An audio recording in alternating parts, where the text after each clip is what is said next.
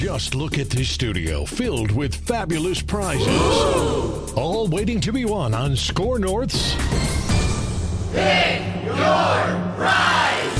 Behind door number one is a $10,000 gift card to Chanhassen Dinner Theaters for shows, concerts, food, and beverage. Door number two has $10,000 in home improvements for your kitchen, bathroom, windows, and more from Minnesota Rusco and Companies.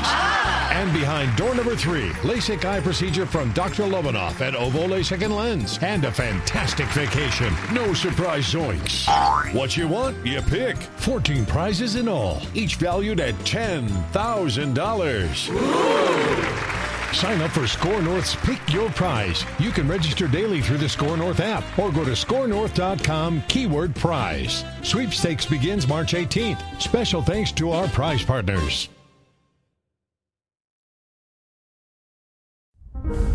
The following is a Podcast One Minnesota production.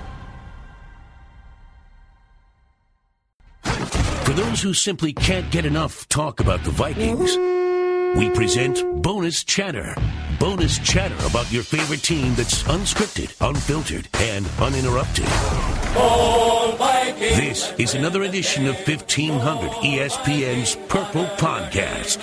Hello and welcome to another episode of the Purple Podcast. Matthew Coller here, along with ESPN's Courtney Cronin. Courtney, how are you? I'm good. How are you doing? Uh, I am enjoying covering a nine and two football team. It is fun covering a team that wins. You know why? Why is that? because then you don't have to deal with attitudes in the locker room after or the same storyline.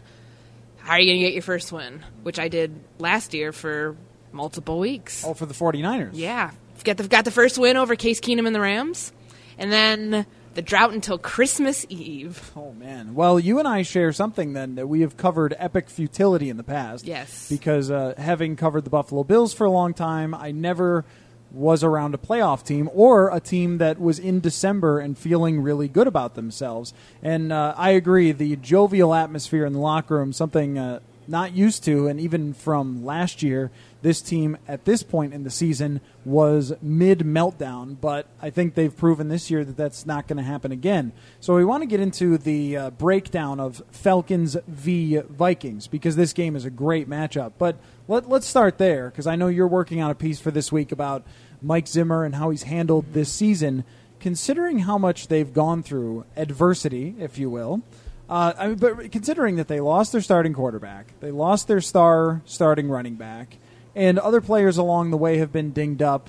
They've got a very tough schedule. I think at least these recent couple of games have been against uh, difficult teams, and yet here we are at nine and two. What does that say about the way Mike Zimmer has done his job this year? I mean, he's he's managed everything to literally the worst circumstances that you could you could ask for. Losing a starting quarterback, um, losing your starting running back, and I think it all dates back to last year. I think he saw what happens when there's a monumental collapse, learned from it, changed kind of the way he did things here. I mean, you talk you talked in the off season he wanted to learn offensive football. That was a thing he wanted to become more involved with as far as, you know, the game management and, you know, what happens on that side. So I think he really he, he might not say it, but I think that he really did change a lot of what he did, um, and not not so much as like a conscious change, but just like learning from what went wrong, learning from learning to do things differently.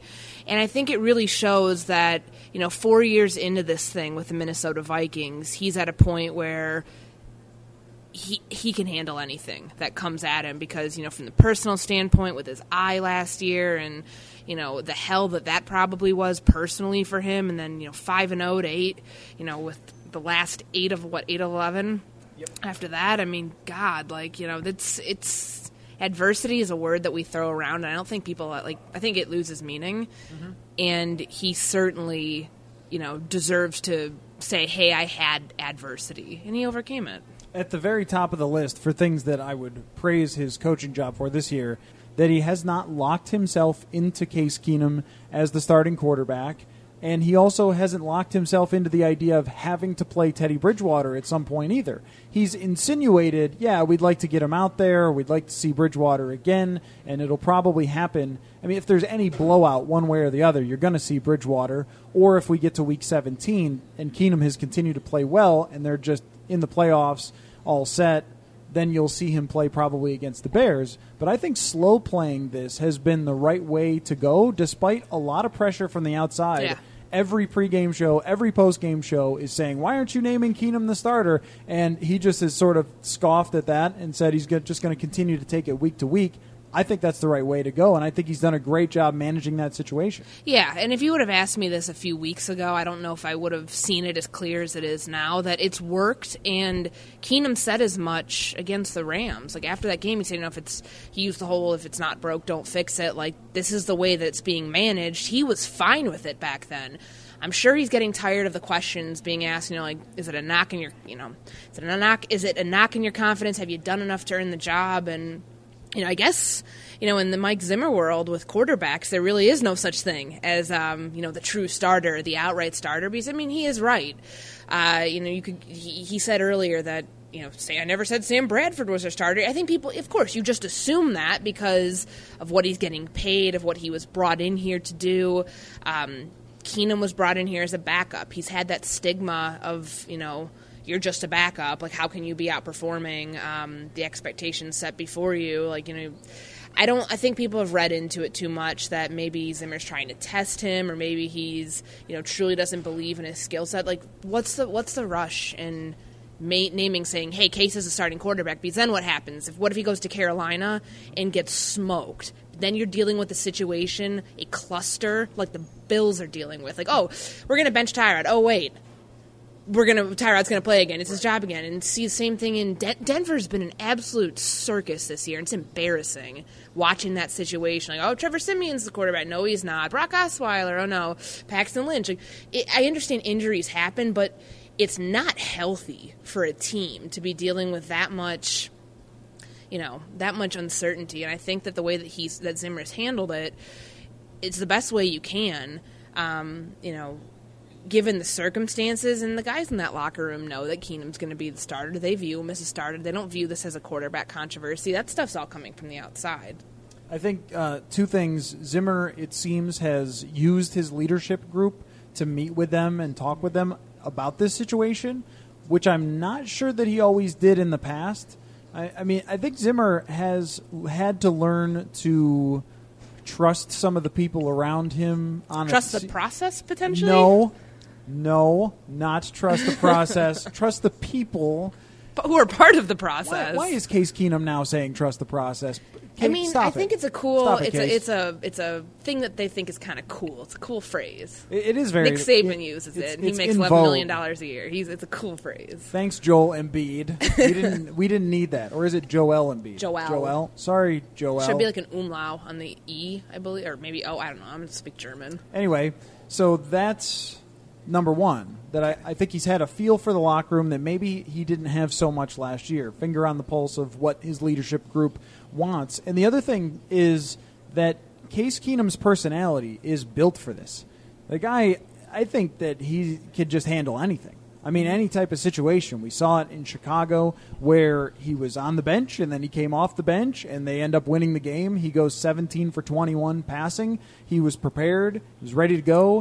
His feelings certainly weren't hurt by the team turning back to Sam Bradford, just like it wouldn't be if he struggled these next two games and then Teddy had some problems shaking off the rust and they had to go back to him. I mean, Zimmer knows that he can not say through the media or to Case Keenum's face. He said today that he's told Case Keenum the same thing he's told us that hey, that's week to week. That's how the NFL works. Go out there and play.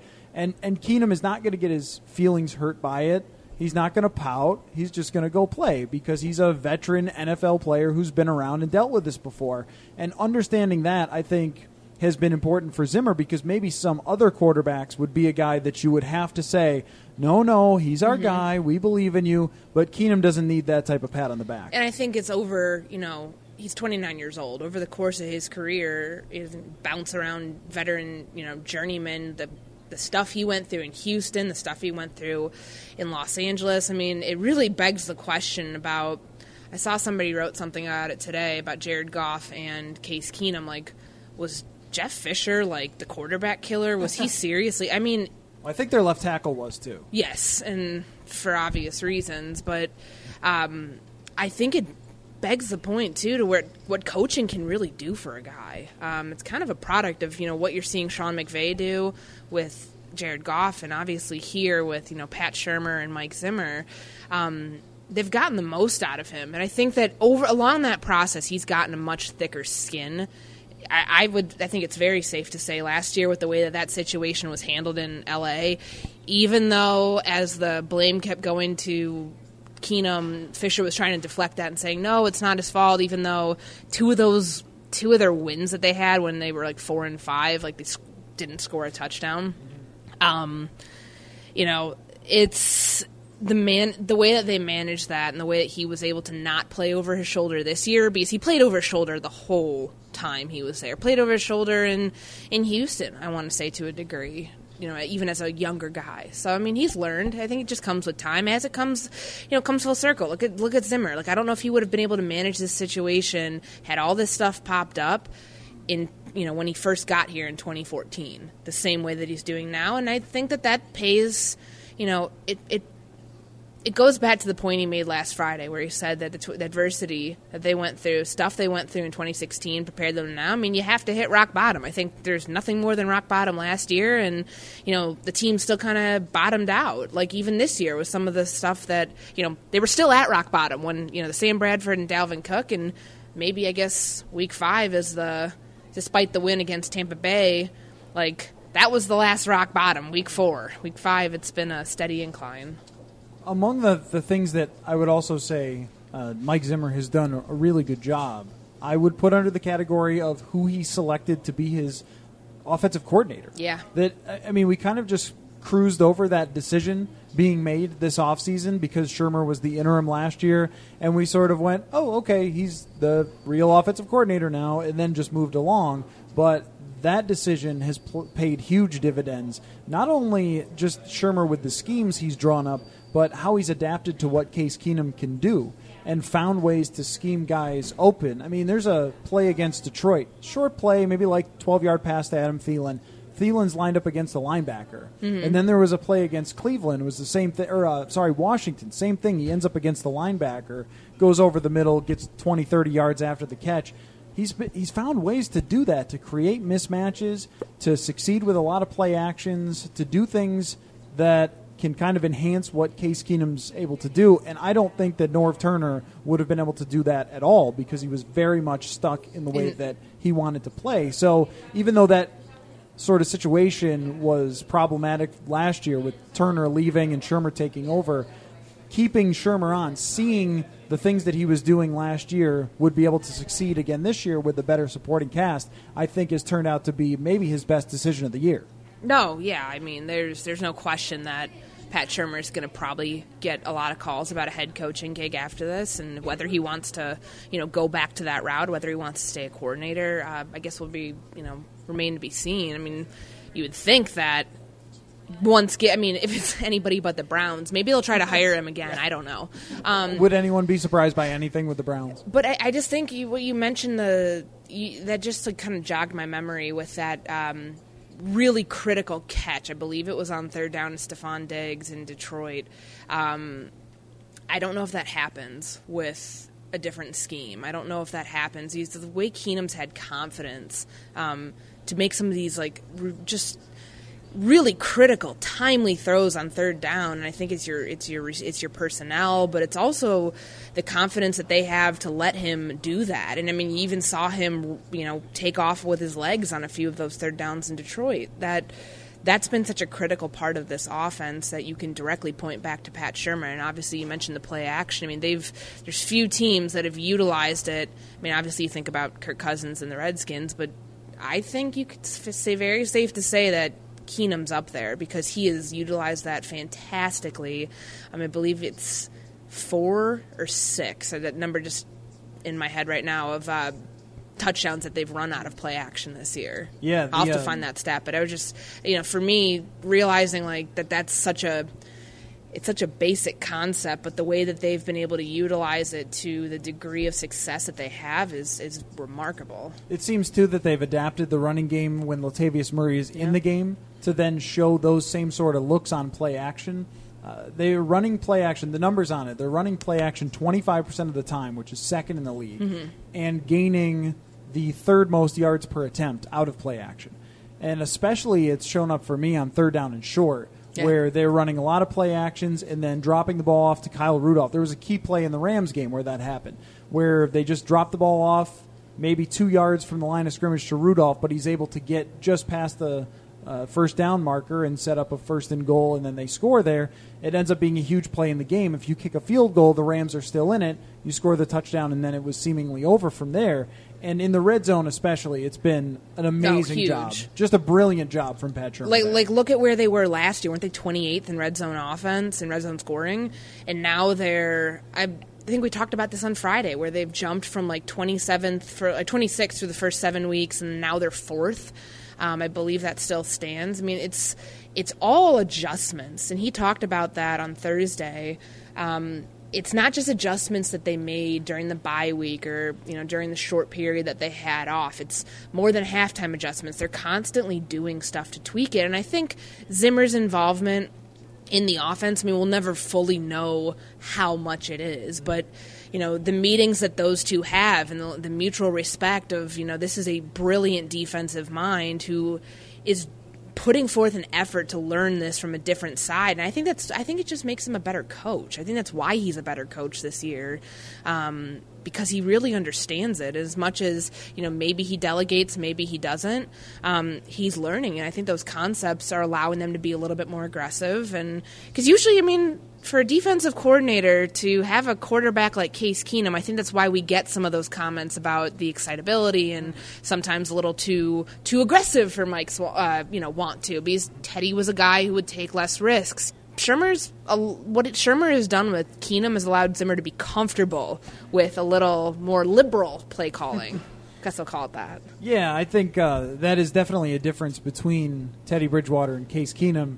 And, and I, I would say that often we give quarterbacks major credit when they do take risks because it's a lot more fun when those risks work out. Mm-hmm. But I mean, so last week there's some plays where he escapes a rush and makes a throw. I wouldn't say super downfield, but or he takes a hit on the throw to Kyle Rudolph, or you know he's moving around a little bit. There's the play against the Rams where he just hucks it up in the air and Adam Thielen comes down with it. There's the good of that, but there's also the bad where last week we kind of overlooked this entirely. But when I went back on film, I realized how close it was. Where Keenum tried to step up in the pocket late in the game and flip the ball out to Jerick McKinnon, and it hit the defender in the foot. Mm-hmm. If the defender turns around at all, it's a pick six, more than likely, or at least he's intercepting that ball. And he kind of just got lucky that it wasn't, and that's happened to him, I think, more than a couple times, and that probably drives Zimmer crazy. Oh my! I'm sure that that's probably the biggest thing. That's what he's talking about. The whole off the you know off the reservation and all those comments that he's made. Um, I think that that's it's not just the excitability; it's the errant throws that could vary. I mean, that game.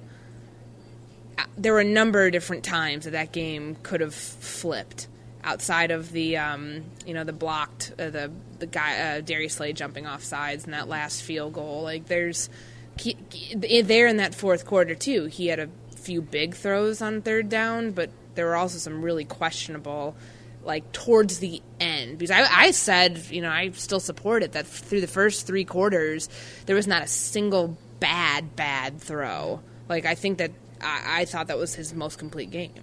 Oh yeah, I thought so too. Just it it it was very Keenum like to have one or two plays in there where you go, whoop, just kind of got away with that one, and that's happened each week. And I think it's part of the reason why Zimmer has played it this way. But I, I mean, I think with Zimmer, his he's such a player evaluator mm-hmm. that all the time he's looking at all of these things and saying, is it repeatable? What's it going to look like down the road? And should I lock myself into this quarterback?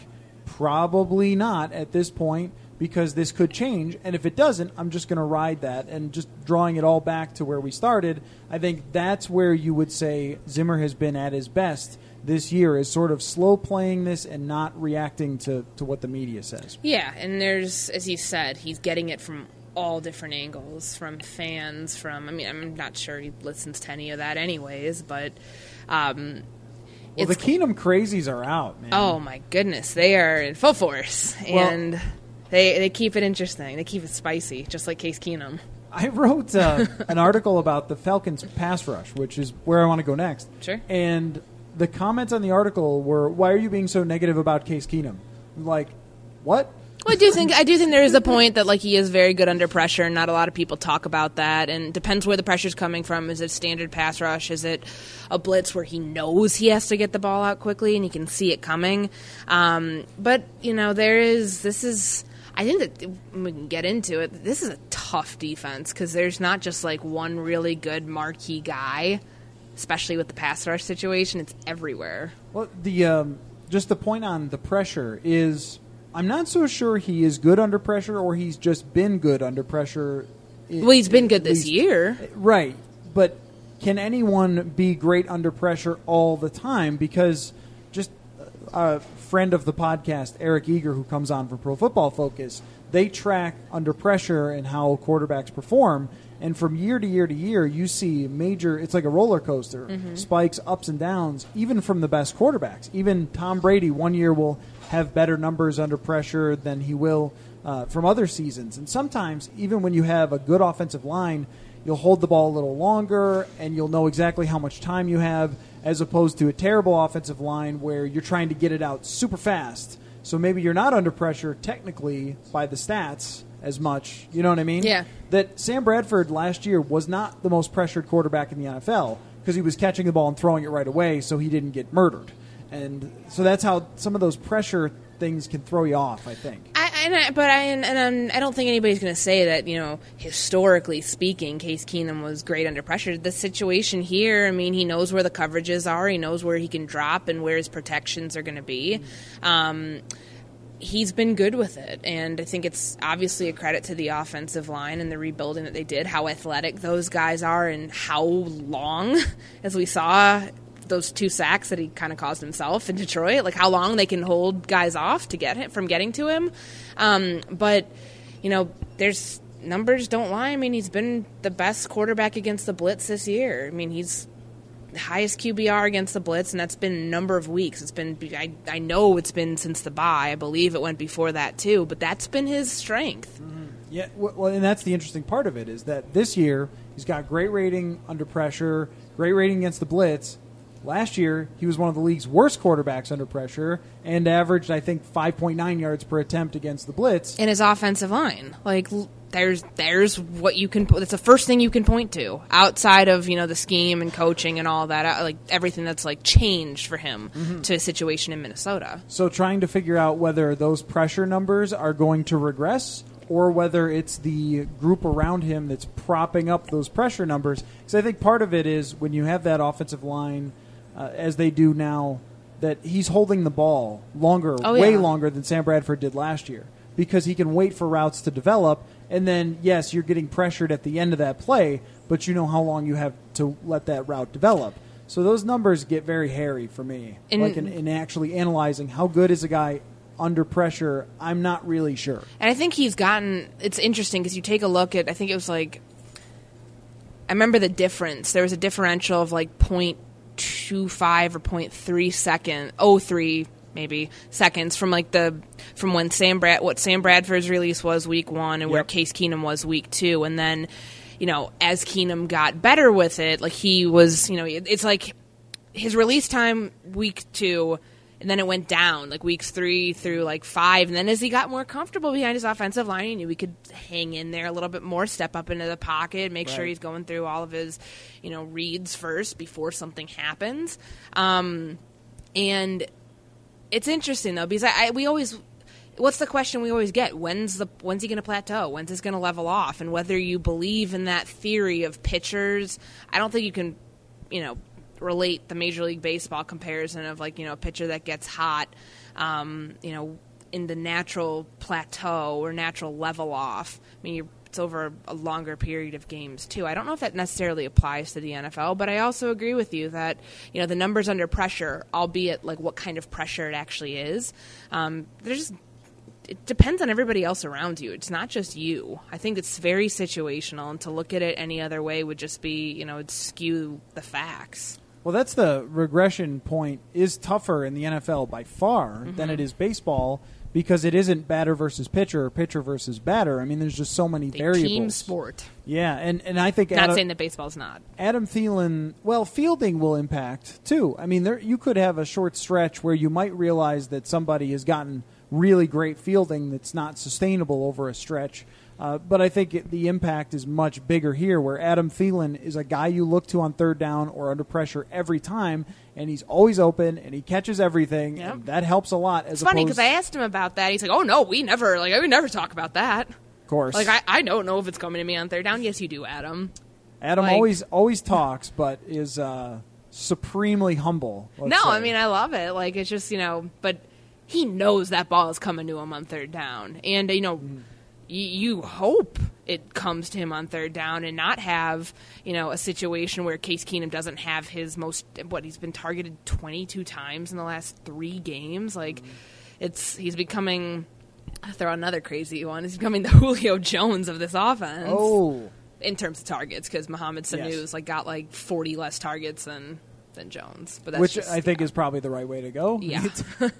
uh, well, let's let's get to that eventually with the Julio Jones versus Rhodes because I Sure. love that matchup. Me too. And you talked with Rhodes about it, but I, let's stick here though with the defensive line against Case Keenum. Sure. Because I think that the two defensive tackles, uh, Poe and Jarrett, make things difficult for a quarterback to step up, like Keenum was able to do last week. Because uh, Haloti Ngata was not playing.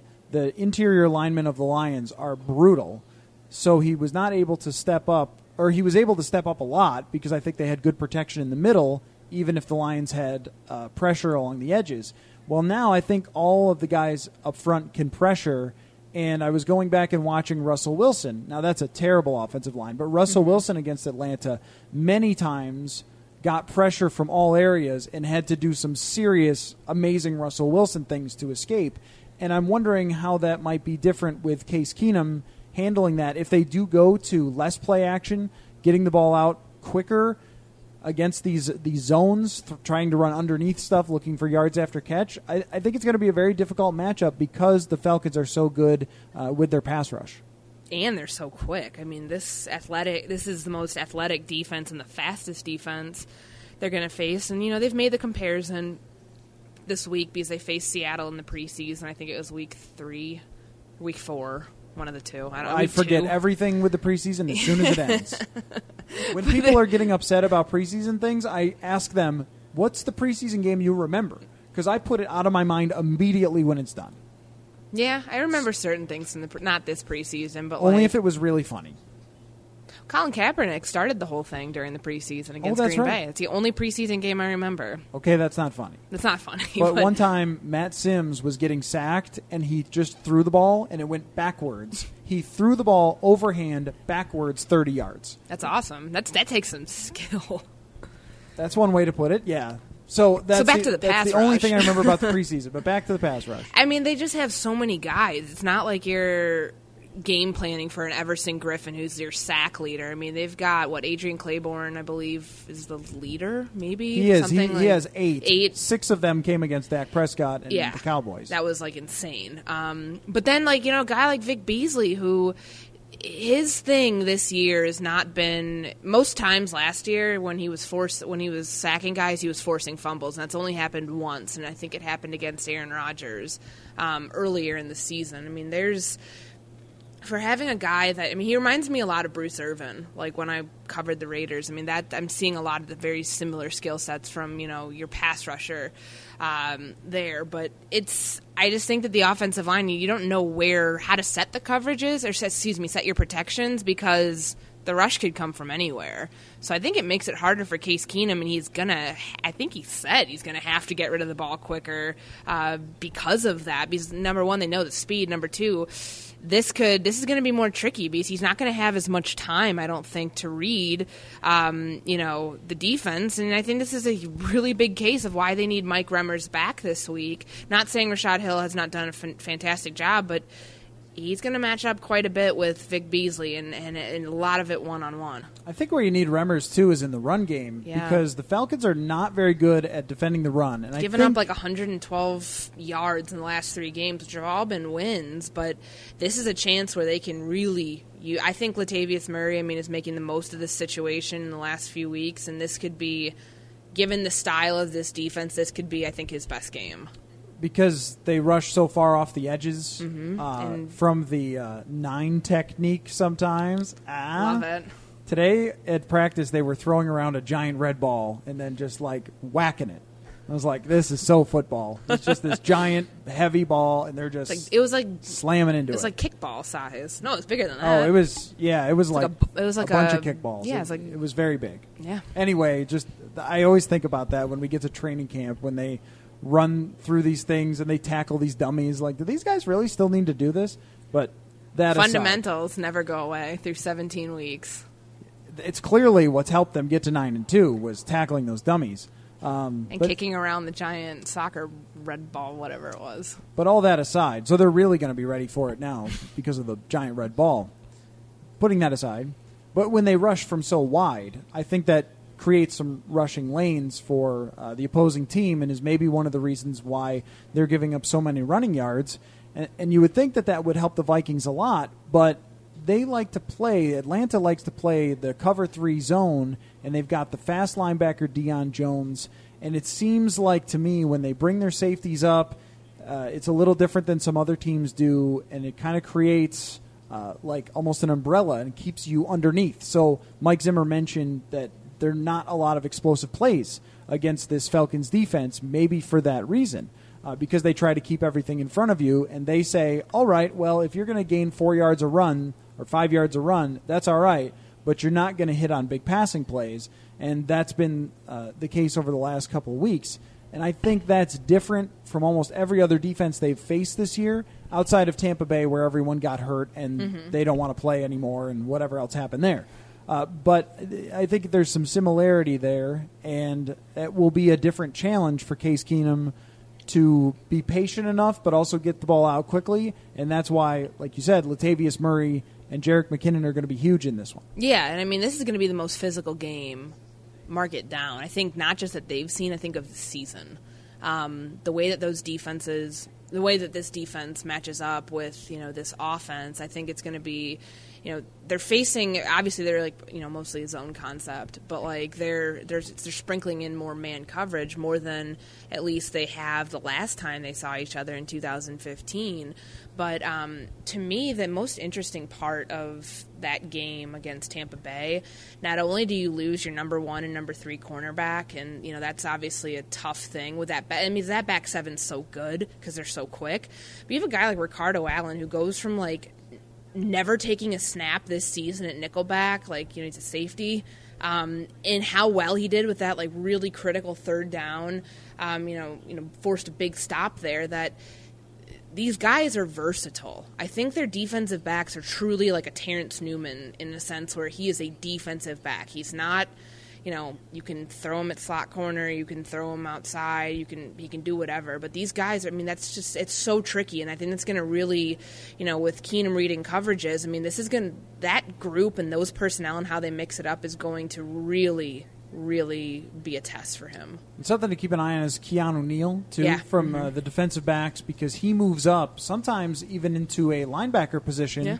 Kind of like Harrison Smith does, Exactly, and then exactly. they'll move a linebacker out to the edge. Play him at the line of scrimmage if they have to. Yeah, they do a lot with him, and he's quick enough to cover wide receivers at the line of scrimmage, or he could play the deep center field. I think he's maybe the most valuable player on their defense, even though they do have that good pass rush. But this is it's very different conversation from the Falcons teams that, that we've talked about in the past that have kind of been New Orleans like, where okay they don't have a great defense, but they do have a great offense.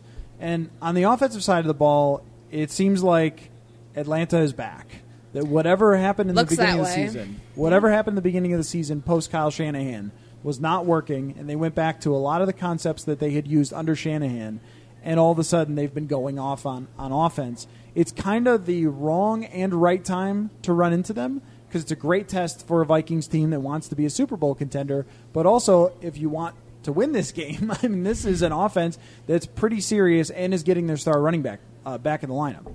Yeah, and I mean that's you know having Devonta Freeman, you know that's huge. Obviously, you know they haven't had him in a number of weeks, and they've still been able to score what ninety five points in the last three games. Ninety two, yeah. 95. 94. 95, I believe. I don't remember. I, I definitely just, looked this up. I just guessed. I, well, it's above 90. We both can agree on that at least. But, um, I mean, it's tremendous. And. But I do think, I mean, not trying to be like the ultra optimist here, but outside of Julio Jones's 253 yard game, which was just miraculous, and I honestly do think he may have defied the law of gravity on that second touchdown because he flew. Like, he legitimately had air yards on his body. Um, but uh, anyways, I mean, there's there's no better time I think for for them to face him because you have Harrison Smith playing at the level he's playing, so you have safety help for Xavier Rhodes right. at all times. And you know, we've both agreed that Smith might be the most you know, likely is the most important part of this defense just for his versatility and I mean how tremendous you know he was last week against you know both you know in in coverage and you know obviously against the run. So I mean, I think that it is going to be a tough test. And they're running into Atlanta probably at an inopportune time because these, but these next two wins, excuse me, next two games, if they become wins, I mean, you write your you write your destiny at that point. You're not relying on anyone else um, for seeding. Like you, you have a clear path, and you just have to, you know, beat the last two NFC champions. No big deal. Yeah, it, right. it would make a huge statement to, to do it yeah. if they were able to beat uh, Atlanta and Carolina, and I and I do kind of chunk them together because they are two of the legitimate contenders for the Super Bowl in the NFC. And the rest of the way after that, it's all you should win those three games. It'd be really. Well, we'll see if Rodgers comes back. I don't think he's going to. No, it doesn't uh, matter at this point, anyways. So if it's Brett Hundley, then I mean you should steamroll through the final three and end up at a point where you're Week 17. Who cares against the Bears? Uh, if you can win these two games, and I also think in terms of the conversation, they've won some really good uh, games against good opponents. I mean, the Rams game is especially uh, impressive to, to beat them the way they did. But these two opponents going on the road to do it, I think, would put you at the very top of this is the strongest team in the NFC outside of Philadelphia, mm-hmm. and Philadelphia's got some tough tests too. God, they've got Seattle and Los Angeles on the road in back-to-back weeks. So I think that I mean, you talk about Atlanta and Carolina and this battle test. I mean, I don't think anybody has a tougher stretch to end or not to end, just getting towards the end of the season than than the two top teams in the NFC. Yeah, I think we'll find out who the real teams are because Atlanta and New Orleans, I think, play twice mm-hmm. over this last stretch. And that's going to be and, crucial in terms of tiebreaker, mm-hmm. like at the end. So it's going to be a, these next few weeks. I think will really tell us who the best teams in the NFC are and then going into the final couple weeks, we'll have our opinions set on what it's going to look like for the playoffs. Uh, just the last thing with Julio Jones and Xavier Rhodes. Rhodes was dinged up against the Rams.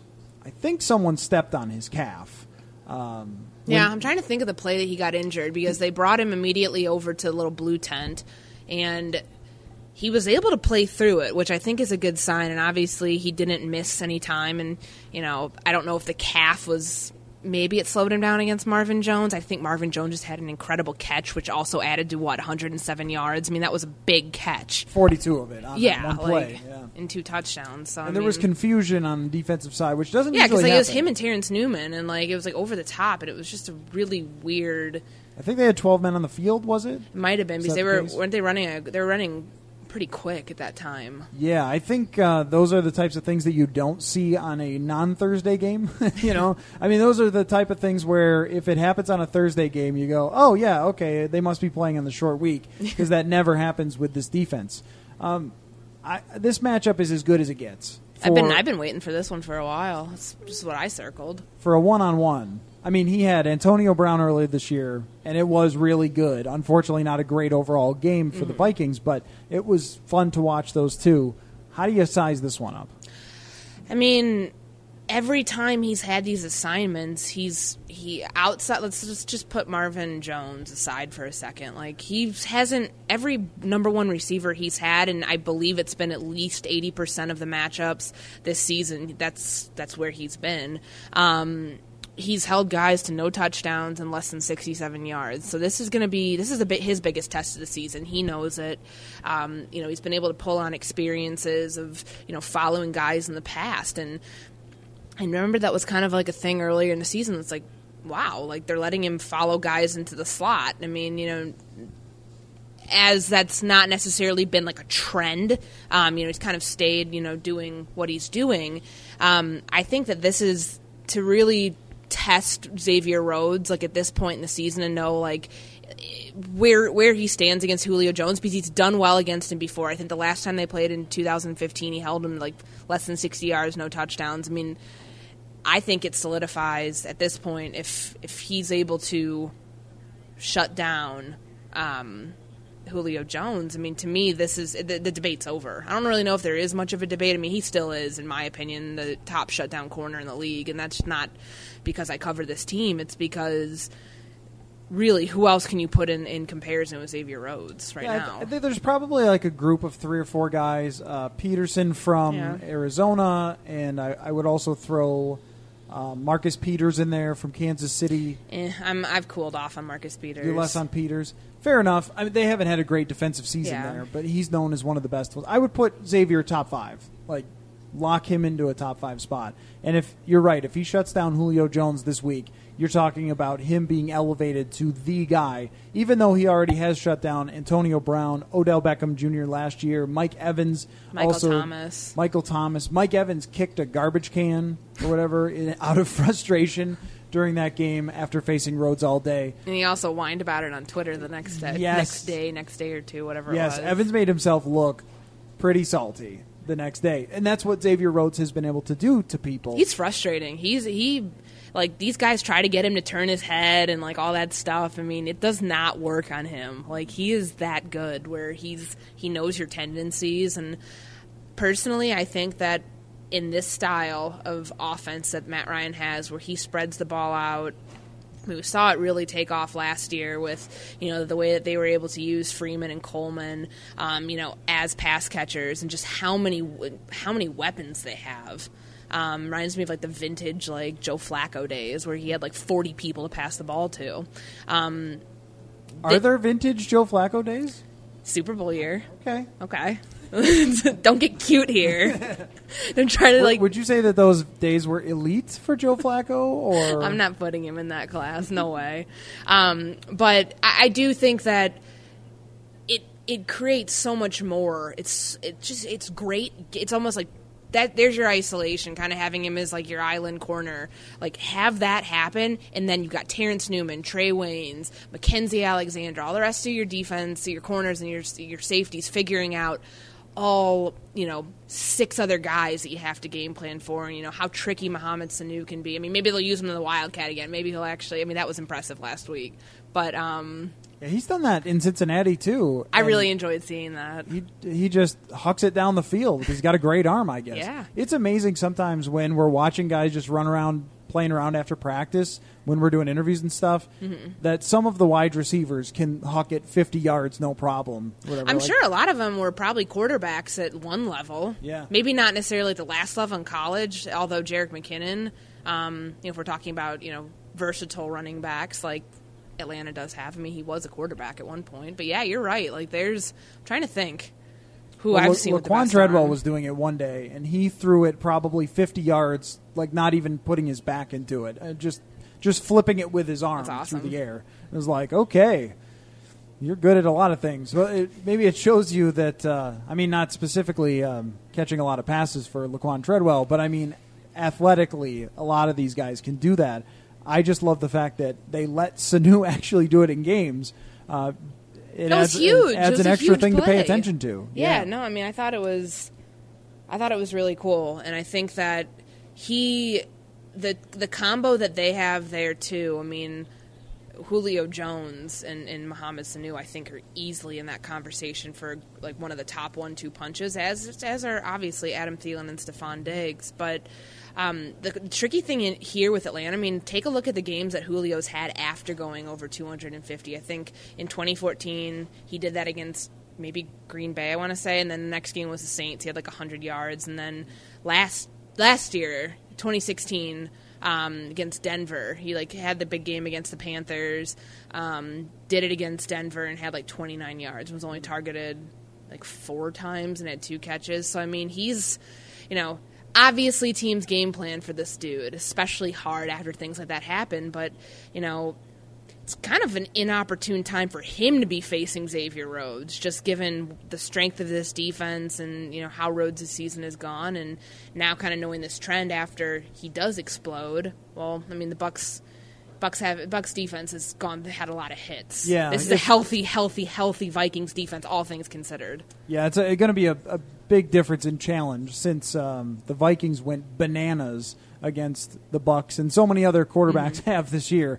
It just seems like their defense is a complete disaster. Um, well, this matchup, I think, is extremely close and offers high entertainment value. I have this in my mind as one where if the Vikings lose by three or six or a touchdown or something like that, you still feel really good about where your team is. And that's kind of how I would predict the game. For them to lose 24 21 or something like that. I think going down to Atlanta is maybe the difference maker there. That's kind of where I have it. Mm-hmm. Um, I guess I thought the Rams would beat the Vikings too, and that didn't happen. So we keep expecting this losing streak at some point to come to a halt, uh, or this winning streak, I mean, to come to a halt. Um, maybe it's this week. I've kind of got that happening, but I think with this defense, they can beat just about anyone. So where do you stand on whether uh, the Vikings will beat the Falcons? I picked them to win this week, particularly. Yeah, particularly because I'm a homer, and because I mean we we did get the we did get the Rams game wrong. And but no, I don't think anybody pre- you know predicted that you know top scoring offense in the league would be held to seven points like that's and you know to outscore them by 17 too. I mean against that defense, um, I think this game would be a lot higher scoring if these two defenses weren't playing each other. If these two defenses were different, like I have it as 22, 20, 27, 22 Vikings. 22. I, I just think that there's I, I do we got a safety mixed in? A couple of field goals? I like to throw stuff like that in there because I don't want to just make it like an even based on point spread. Like I always like to think that there's going to be something I cannot predict. I mean, score um, predictions are senseless anyway. Like you know, the, line, the line of the game they were they were we favored. I was looking at the FPI, which I mean, you could, some people look at lines. ESPN has the FPI. Um, what does that stand for? Football. Football. All right, go on. percentage index I don't need to know or the something. Rest. I mean, they, I they do it for like they've done it for like Super Bowl projections, anyways. Like it's just that's their win percentage, um, and I just think that this defense, both of these defenses, are going to be able to. This might be the first time you see a pick six from the Vikings this year. Um, I'd be very curious with Atlanta as well that the defenses might actually get in on the scoring action this week, and so that's why I think the score where I have it, um, and not going like directly off the spread or you know the FPI. Um, I, am I'm I'm I'm thinking it's going to be a little spicy. I mean, it's a it's a bold prediction. If we had a show let's, called Let's have fun bold predictions, yeah. Now I'm upset trying to figure out a hilarious way to get a safety. Um, blocked punt in the end zone, maybe. Yeah. That's not really funny. Well, well, now what almost happened against the Rams when the punter was very close to stepping on the back yes, of the end zone, and, that, and that's what everybody was freaking out about because he showed in the replay like, oh wait, he actually was not. Yeah. Okay, I'll take that then. I mean, I'll take that for how they get to 22. And I think also with the Vikings, which the reason I didn't give them an even 28 is because I'm just not completely it's, confident in the kicking game. Oh well, as you shouldn't be. I mean, it's fine. Like if you pick 24 or you pick 22, I mean, who knows? There have been scores that have been 22 to whatever. I like odd scores. Just, I like fun ones because there's always something. There's always you can't can't pre- predict calamity. That, that should be actually a, that's the title of my memoir. okay, well, uh, that, seems that like a good place to walk away from this. Thanks for listening to the Purple Podcast. This holiday, whether you're making a Baker's Simple Truth turkey for 40 or a Murray's Baked Brie for two, Baker's has fast, fresh delivery and free pickup, so you can make holiday meals that bring you all together to create memories that last. Baker's, fresh for everyone. Free pickup on orders of $35 or more. Restrictions may apply. Get more ways to save at the Buy Five or More Save $1 each sale. Just buy five or more participating items and save a dollar each with card. Baker's, fresh for everyone.